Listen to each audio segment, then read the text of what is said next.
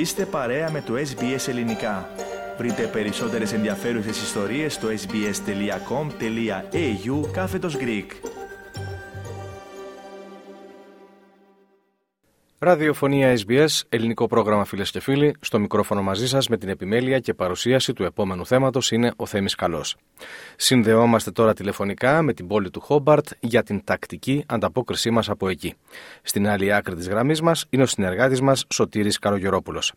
Σωτήρη, εν πρώτη σε χαιρετούμε και ευχαριστούμε που είσαι μαζί μας. Καλησπέρα σε σένα Θέμη και σε όλους τους ακροατές μας σε κάθε γωνία της Αυστραλίας. Να ξεκινήσουμε Σωτήρη με νέα από τον παρικιακό χώρο. Ναι Θέμη άρχισε το φετινό φεστιβάλ της Εστίας, το ελληνικό φεστιβάλ της Τασμανίας. Χθες το βράδυ στο ελληνικό χολ προβλήθηκε η ταινία του Παντελή Βούλγαρη «Οι Νύφες». Ε, το Σάββατο μας έρχεται θα γίνει ο μεγάλος χορός της εστίας στο ελληνικό χολ. Θα έχει ζωντανή μουσική και θα χορέψουν τα παιδιά του χορευτικού συγκροτήματος. Την επόμενη Τετάρτη, 21 του μηνός, ε, στις 6 το απόγευμα θα γίνει δημόσια ομιλία στο ελληνικό κλαμπ με θέμα την Ακαδημία του Πλάτωνος. Ο μιλητής θα είναι ο καθηγητής κλασικών σπουδών στο Πανεπιστήμιο της Τασμανίας, Graham Miles.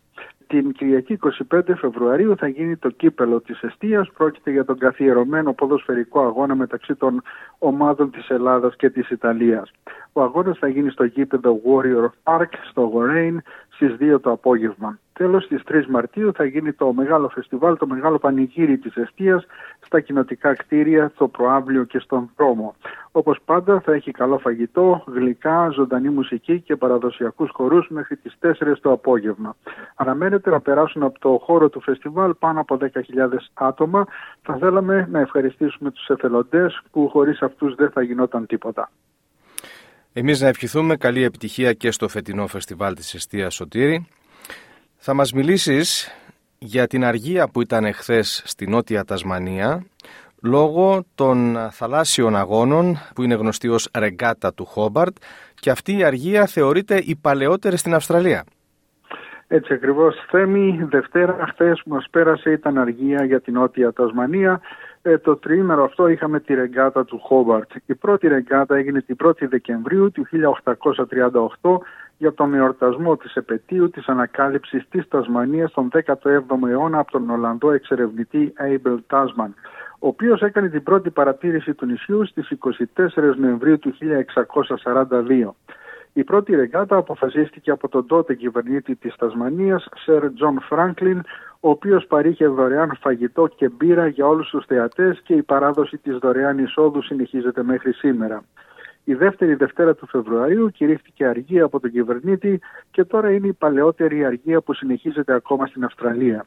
Η Ρεγκάτα είναι μια σειρά θαλάσσιων αγώνων και εκθέσεων που διαρκεί τρεις μέρες και είναι το παλαιότερο αθλητικό γεγονός της Τασμανίας. Από τα πρώτα χρόνια η Ρεγκάτα υποστηρίχθηκε από το βασιλικό ναυτικό, το οποίο τα τελευταία χρόνια στέλνει ένα πολεμικό πλοίο για να χρησιμεύσει ως πόλος των τριήμερων εκδηλώσεων. Και για τη συνέχεια, Σωτήρη, θα μας μιλήσεις για έναν βραβευμένο με Όσκαρ ηθοποιό του Χόλιγουντ που προσπαθεί να βοηθήσει να αποτραπεί η εξαφάνιση του απειλούμενου παπαγάλου Swift στην Τασμανία.